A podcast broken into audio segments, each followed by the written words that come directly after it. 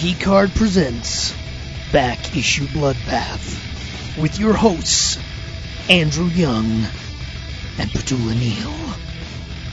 He's the best there is at what he does, except when it comes to being a samurai, being in love, or dealing with his own emotions. Welcome to Back Issue Bloodbath. I'm Andrew Young, I'm Petula Neal. and this week we're looking at everybody's favorite knucklehead, Wolverine. What, you want to say something? Yeah, Knucklehead. Knucklehead. That's Right. that is one of his nicknames. He, he's the old Knucklehead. He's Wolvie. He's Logan. He's Patch. He's Wolverine. This week, we're actually looking specifically at the first ever Wolverine solo story. Of course, Wolverine made his first appearance in Incredible Hulk 181 as uh, a member of uh, Department H, the Canadian, fake Canadian Secret Service that's uh, presented in Marvel Comics. He then ended up joining the X-Men, of course, Giant Size X-Men number one, which made the, the X-Men an international team and uh, spent a number of years in the book as the resident powder keg, like just ready to get angry at a moment's notice, just a big ball of fury. And it's around this time the character started to gain popularity because artist Dave Cockrum, who wasn't a big fan of drawing Wolverine, had left the book and John Byrne, a Canadian, decided that Wolverine was his favorite character to draw while he was drawing the X-Men, and so started featuring him more in prominent places during group shots and battles and things like that. The point that Claremont then, of course, would write more material for him, and he'd become a sensation, he'd become a hit. But there was some writers and artists that still saw him as a Johnny One Note. But editorial was like, hey, you got something here with this Wolverine. Let's do a series. And it was, uh, I believe in 81. Let me see here. So basically it was a trip back from, uh, it was along the coast of California. San Diego Comic Convention had just ended and Chris Claremont and Frank Miller are driving up north on the I-5 and they start talking about comics because of course the professionals in the industry, that's what they're going to do. And Chris mentions to Frank that editorial wants him to do like a Wolverine solo story and he thinks Frank would be the perfect person to draw it. And Frank's like, I have no interest in drawing a one note character who's just, you know, a little berserker psycho. Sorry. And Claremont was like, well, I don't want to write that character. This, I want to bring some depth to him. And then they started to have like a deep conversation about Wolverine. And Claremont told Miller that he saw Wolverine as a failed samurai. The idea of the duty, honor, grace, Wolverine had the want and desire of all these things, but his own internal berserker rage, that animalistic intensity that he has, was a big hindrance for him finally achieving that honor and that grace. And so he's a constant struggle of the character. And that's when they started to really break down like what drives these two forces together, what pushes them apart.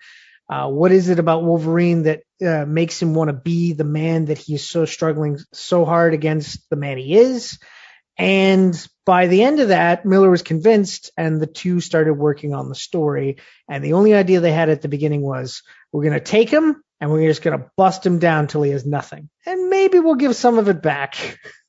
And that was the jumping off point for what became probably the most beloved Wolverine story of all time, filled with, again, those things like honor and grace and the hero's journey and a villain that isn't a mutant, something you'd see in, you know, an action movie sort of thing, something you wouldn't see regularly in an X-Men comic. And that's the, the jumping off point for this story. So Petula, had you read this uh, miniseries before?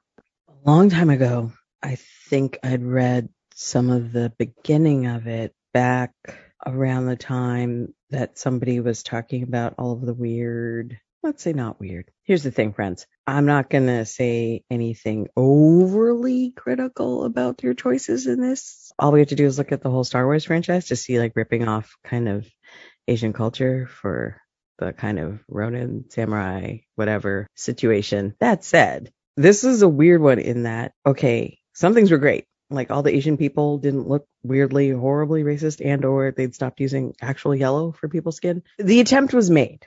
The attempt was made. And this is uh, something that I think when they did the a movie they kind of tried to fix, but it made it worse. But yeah, that's when I read this. I was like, was it always that bad? And I like read the comic. I was like, oh, oh, oh. Some of it is great from like a character kind of moment and taking him out of the X-Men and out of America so that he could like have his own adventures and that helps sort of build continued backstory. And yay for once not redheads but yeah. TLDR yeah I think I got like a drunken argument about like all the weird Asian stuff in like the movie and then like read this and was like no it's all bad. I don't know what's worse.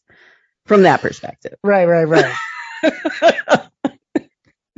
Yeah but I love him. I I love his rage. He reminds me of me once a month. I feel like it's just great to kind of see him really cut loose and know pun intended and know that like this was when they were still really kind of figuring him out. Like some of it's great, his face. Like here's the thing, you could tell that this guy definitely like drawing him more because his face and some of them like when it's just sort of like the gritted teeth whatever like that's perfect that's iconic it's like some of his best looks. The other stuff where it's like some of his senses, I, I feel like other versions of Wolverine would have figured out the smell thing, or they would have made the bad lady hide her scent more. Right. Like we don't have the whole like cigar to like cover like that he's constantly overwhelmed with smells or whatever conceit happening here or any of the other stuff or any other reason why he wouldn't figure stuff out faster. So I do like that he's like working it out. It's like what I liked about seeing a kind of not yet ready for Netflix comedy special with you. I like seeing like the work in progress because some of this is like, yes, that's classic. Like, oh my God, like this has been tried and true and lasted forever. And some of the other stuff, it's like, okay, they weren't sure. And then other stuff was like, I'm glad I didn't see this again. And while some of the stuff that continued on to modern day with his character background, they did kind of pump back some of the, the common tropes, especially like, I think in one of the fight scenes when one of the character said to him that, oh, like you're more Japanese than, like, no, never do that. Never say that you're more something than somebody who's actually from that culture. It's just not cool. Also, coming back to this after all this time, I get why the Blackbird is such a great device, uh, just in general with their powers, but also specifically for Wolverine. How does he get on a plane? Like, are there no metal detectors? Also, just like his weight, like when you think about how planes work, I went down a real rabbit hole in this one. Every aircraft has a minimum takeoff weight known as MTOW that accounts for all fuel, cargo, luggage, passengers. Like this bothered me. okay, but here's the thing. there are certain things you have to let go in order to enjoy comics. Yeah. Wolverine's weight and the metal yeah. forged to his body is one of those things you have to let go. It's the same oh, okay. thing as like you have to let go certain things about Superman, uh, certain things about Batman, certain things about major characters where you go, when you really break it down, go, well, that one, any character that flies or any character that punches somebody in air, like the basic physics of that, when you look at the scientific elements, like they don't work. You know, like if Superman, you see Superman fly through the air and say he punches Darkseid in the face and Darkseid goes flying. In actual physics, they both should be going flying. With the amount of force that Superman's using, should propel him just as far back as the person he's hitting. That's so, why I like when those in the air fights when they smash into each other and go flying back. Yeah, that's the only time they use proper physics in those fights. Yeah. Totally. So in this sort of situation as well, with Wolverine, when it comes to the adamantium skeleton, you have to have a suspension of disbelief because of the fact that an adamantium skeleton would not work in real life. or just like in regular commercial air flight. I feel like Hank and others have worked out the physics of the Blackbird to account for everyone's powers. It's like a magic plane, magic school bus, if you will, but underneath the tennis court. Uh, you're right. You're right. You're right. I don't know why I went down the rabbit hole. Listeners, once again, marijuana is legal in Canada. Moving on. Yeah. yeah. The other, the other key is to remember, like, you brought it up earlier about the, yeah. how this book, when you look at it, some things they were still figuring out about Wolverine. That's exactly what this entire miniseries was about. Because before that, as I mentioned, during in the X Men comics, he was just a ball of rage. Mm-hmm. He'd come in and he'd pick a fight. John Byrne's last issue on the book was the Christmas issue. Um, I believe we covered it on the show before with Kitty Pryde in the mansion. There's one point where Nightcrawler, you know, bamfs into a position where he can give Mariko Yashida a kiss on the cheek with some mistletoe in his hand. And Wolverine loses it and tries to swipe at Kurt and like actually maim him. But of course he bamps out of there. And it's actually that that point where he goes, Yeah, I just some some habits die hard. I gotta work on my rage, I gotta work on all that. That was the first kind of moment where Claremont started to experiment with the idea of the the tortured savage type idea, the tortured animal, and how he's trying to fight back this animal within himself. And that's what this series is is basically about is that he sees an avenue to find happiness with the woman that he loves and then finds out right at the beginning of the story that's like no none of that's happening. So then he travels to the place to find out what's happening. And of course that leads him into a new conflict with Mariko's father who has returned to the family after years to reclaim his place as the head of the Yashida clan. And he has kind of dragged the family name back into a life of crime. And so the first thing he did was he married off his daughter to a businessman who was shady and was not honorable and was a piece of shit. And bounced her off the walls quite a bit. Exactly. Yes. Yeah. The, hence the piece of shit uh, thing. Yes. a violent man who abuses his wife, but Lord Shingen doesn't care because that man is helpful to him in his endeavors with the Yashida clan and what the the power that they're going to attain uh, in Japan. And so he's now in a position where it's like, oh, so everything's been yanked away from me. How does Wolverine react? With violence, of course. But at first, he tries to go what is considered the honorable route in a duel of combat, but Shingen doesn't play by the rules and starts really beating the crap out of Wolverine, but in a way that nobody who's watching would know that he's cheating. And of course, that pisses Wolverine off, and the animal comes out and he shows his teeth and he shows his claws. And of course, that's not honorable. And so he is denied a chance to be with his love.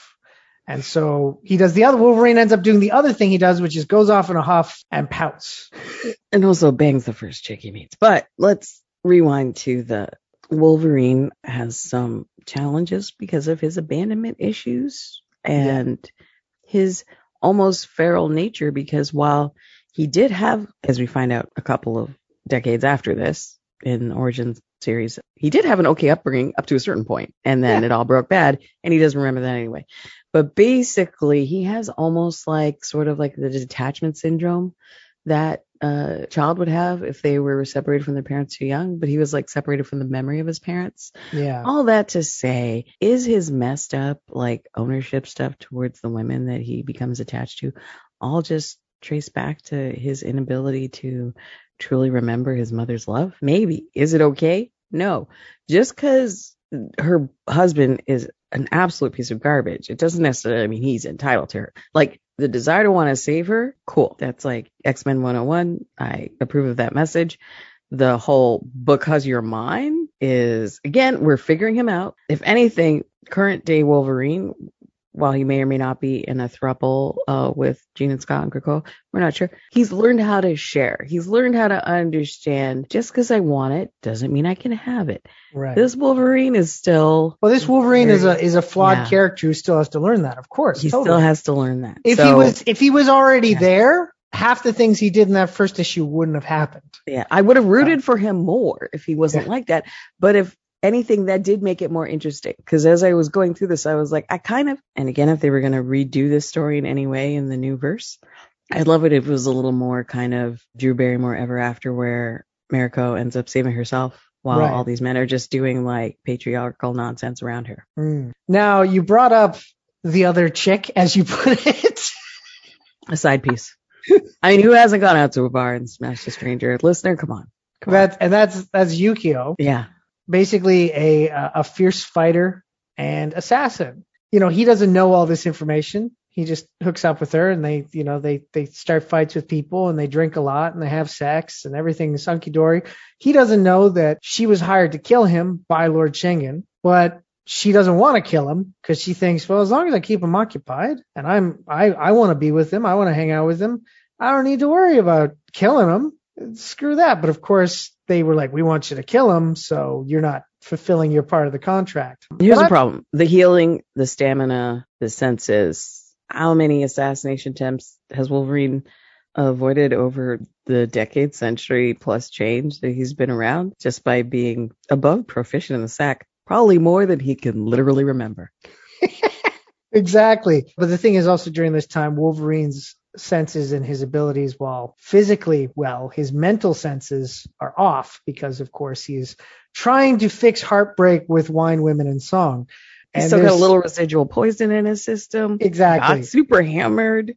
Yeah. like body healing. Like he's definitely he's in a vulnerable state when he meets her. If anything, most of his mistakes with this woman for the next couple of issues, I'll give it to just like PTSD from. Well, like listen to these the lines because at the end, at the beginning of each issue, because it was something that was very much driven into by Marvel editorial at that time, is that the idea that every comic is someone's first comic, even if it is the second issue in a series, the third issue in a series, the hundredth issue in a series, whatever.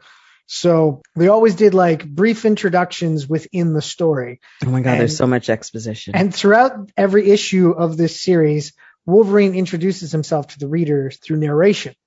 The issue two one, though, you know, we're dealing with Wolverine beaten, bruised, and bruised ego. I'm Wolverine. I'm the best there is at what I do. I used to be a secret agent. I used to be a hero. Now I'm drunk. Loving every minute of it. uh yeah. the, the whole idea is they wanted to bring him to the depths and see how low he can go. And they go pretty low with this character. They go pretty low. Eventually, there is resolution. Eventually, because it's again, it's hard to tell an action film type story if there isn't like you know a final big showdown with the big bad and you know the the final fight and all that. And that happens. And there's elements of martial arts films from the 70s. There's elements of action films from the early 80s. And in the end, Wolverine wins the day, and uh, him and Mariko are set to be wed. Which is ridiculous. like, can we get Mariko again? Some therapy, a break, let her heal. Good lord. She just had a very like abusive marriage and very violently. And she's been through it. And I, I don't know if my first move would be to jump immediately into bed with Wolverine and get married. Like that's a whole, like the chafing alone. Like let's, let's give her like a month, a month off at a spa or something. Just, I don't know, Mariko girl, you, you better than me. So during this period of this miniseries, Wolverine wasn't popping up in the X-Men books. So at the end, of course, the last page of this miniseries, it's the X-Men receiving an invitation to come to their wedding in Japan. And in the X-Men comic, they do go. And because it's Wolverine, it doesn't work out because on the day of their wedding, Mariko is hypnotized by Mastermind and she kind of plunges the family back into a heavy deal with the Yakuza and keeps them in a life of crime. And she is so shamed by this that she calls off the wedding. And this is after, of course, a big adventure where Wolverine and Rogue have to take on the Silver Samurai and everything like that. But it's just interesting that the idea is that this wedding was supposed to be like Wolverine's final big release. Like I can finally be happy. And of course it doesn't happen, which kind of is the first setup really to the Wolverine will never be happy trope that is throughout like 30 years, you know? I mean, it's a real Lucy football situation for my boy here. Yeah, it's tough times. Yeah, yeah. But like all But I- Canadians, he's got beer. There you go. It's kind of funny you bring up Charlie Brown because you think about Charlie Brown wears the yellow shirt with the black stripe. Wolverine has worn yellow shirts for years with black stripes. Weird hair, different weird hair, but you know, yeah, yeah, the exact opposite of Charlie Brown's hair. Yes. yeah. Charlie Brown is dealing with alopecia. Wolverine is dealing with too much testosterone. Yeah, it's almost like a combination of Charlie Brown and Snoopy in that. Like Yeah. the floppy ears could be the sideburns, the dancing could be the berserker. yeah, yeah. yeah, yeah. Yeah, I wonder- Not speaking could be the feral kind of. stuff. Yeah, okay, Yeah. there we go. I wonder if Len Wein and then eventually Chris Claremont uh, actually was inspired by Charlie Brown and Snoopy. Yeah, was the mood board like the bird, Snoopy, Charlie Brown? Like, oh, you're saying Woodstock's in there too? the yellow, the yellow. yeah, I mean, we already have it in Charlie Brown shirt, but it's like the yeah, it's the whole thing. It's all Mm. three. Right. Anyway, he he contains multitudes. This is a great primer. This is a great one to read now while we're all wondering what's going to happen in the uh, live action MCU stuff. As I was going back to this because you know we looked at it recently, come back to it. It was right after I finished binging season two of Bridgerton, and remembered the chatter that started after season one about Jonathan Bailey fan casting possibly as options uh, for Wolverine. And he's great. He's another, not Canadian. He's British, but he's another musical guy.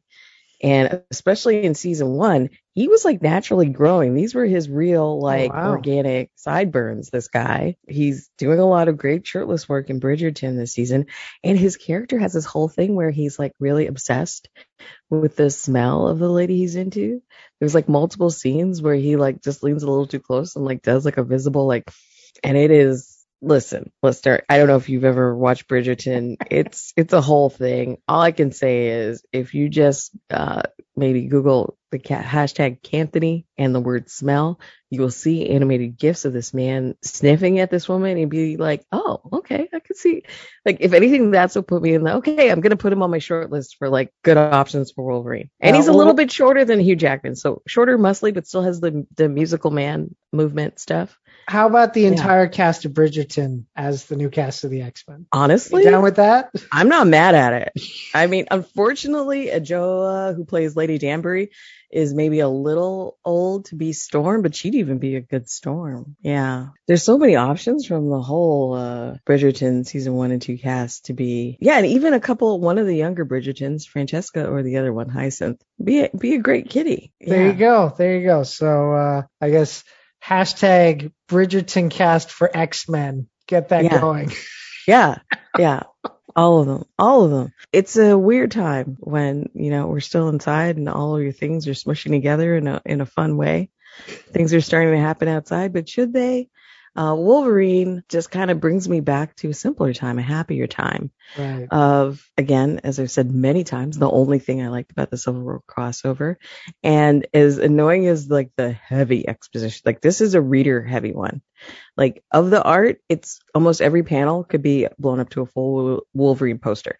There's some great posy posy stuff. There's some great stabby stabby stuff. There's this is definitely punchy, yeah. This stuff. is back during the time that Miller was like yeah. firing on all cylinders as an artist. That would eventually degrade in time as his style changed. But this is when I he I thought he was really prime. Yeah. It's it's a weird imbalance because like they they really pack like the first I'd say four pages of every issue with like tons of like not just talking bubbles but like the exposition boxes. But then the back half of almost every issue is just like just pure sweet stabby stabby ultra violence. And it's a real like show don't tell or it tell too much then only show. Once you get in the rhythm of it, it's a little discord in the first sort of issue and a half, and then you're like, oh, okay, this is what they're doing. They're just gonna give me the full character breakdown because the whole figuring it out thing, they are.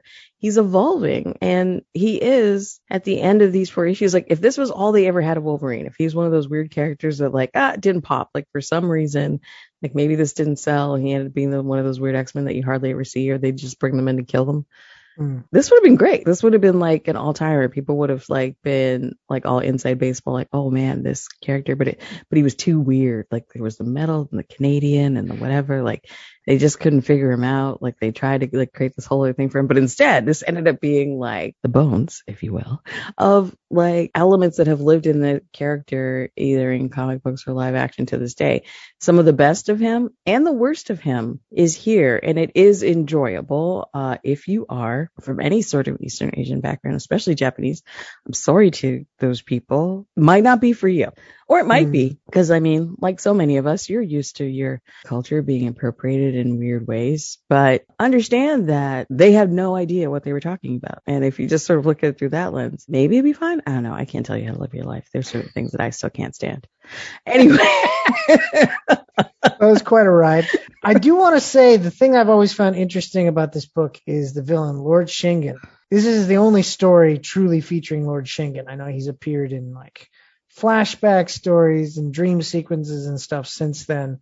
But this is like his one time to shine, his big thing. And he's considered one of Wolverine's greatest villains to this day, just because of the fact that the first time they meet, he beats him straight up. Uh, I just watched the film Rounders recently for another podcast that I did with some uh, some friends. It's called the Composers Podcast, and it's funny because in the sense of the two fights between Shingen and Wolverine, they mirror very much like Teddy KGB and Mikey's poker games.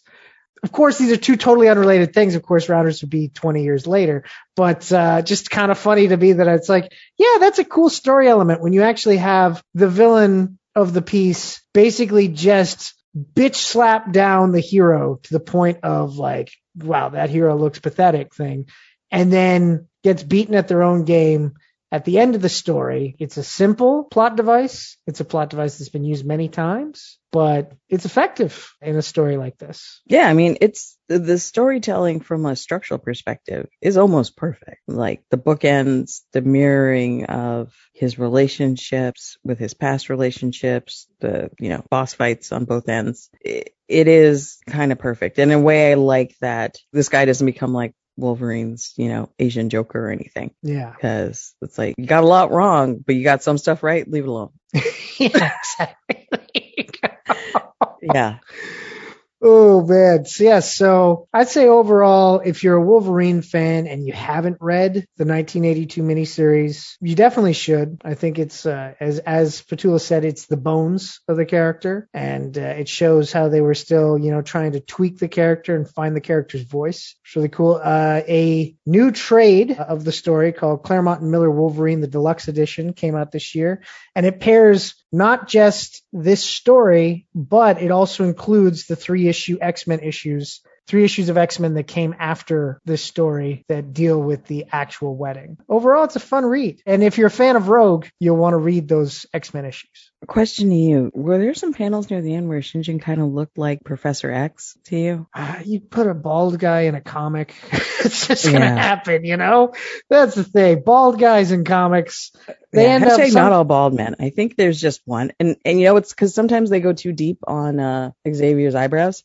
Uh, right, friend, right. friend of the podcast, Stephanie, uh, just did like the most hilarious little mini series of like changing what the characters are all talking about using animated X-Men panels on her socials the other day. Right. And there's one where I, I believe it's Gina's just ripping on uh, Xavier's eyebrows because it was one of those episodes where he was just for no reason like full like Vulcan Romulan level. Yeah. Uh, eyebrows, and I was just ah. First of all, Stephanie, love you. Second, yeah, like there was something about bald men. Yeah, they they had their blind spots in the in the Marvel bullpen. Skin colors, cultures, bald men, all done a, a, a vague disservice uh, by the team at that point, uh, but they got better. Mm. They got better. Yeah, I think Glynis Wein, uh, for the most part, did a really good job with the colors in this book. So. Oh yeah, no, colors are good. Totally. Colors pop. It's just like earlier, Shingen has more of like a he has more of like a luscious lip situation. He's giving me more like bad sexy daddy kind of energy.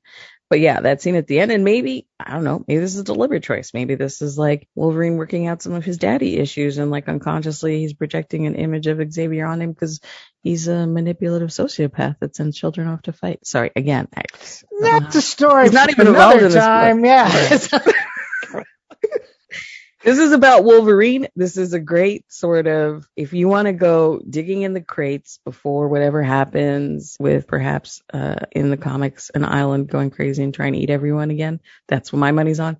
Or before we start bringing new and old folks back or across in the live action. I think this is a great sort of primer for anybody who wants to be that jerk that's like, well, actually, in the original, blah, blah, blah, blah, blah this is great. It's yeah. like always or good to go back to anybody who just wants to read a story and yeah. maybe enjoy it. yeah, if you want to, or if you like, if you like seeing people get stabbed a lot, it's awesome. There yeah. you go. There you go. Definitely. So check it out. We've come to the end of another episode of Back Issue Bloodbath. Petula, where can people find you? At inativ.com, on Twitter at Obesacantavit, O-B-E-S-A-C-A-N-T-A-V-I-T, and here with you. And of course, you can find everything I do over at geekardshow.com. Follow me on Twitter at geekard. Follow this very show on Facebook at Back Issue Bloodbath, where we post new episodes every week. Of course, the easiest way to make sure you don't miss an episode is to subscribe to us on your podcasting platform of choice, be it the iTunes, the Apple Podcast, the Google Podcast, the Stitcher, the TuneIn, the Spotify, wherever you catch your pods. And please, while you're there, leave a five star rating and review because it helps with the analytics. And the more people that know about us, that's a good thing because that it's just a good community to have, you know, to know that there's others out there listening to the same thing you are, that you're all under the same moon. This has been Back Issue Bloodbath. I've been Andrew Young. I've been Neal. Have yourself a good.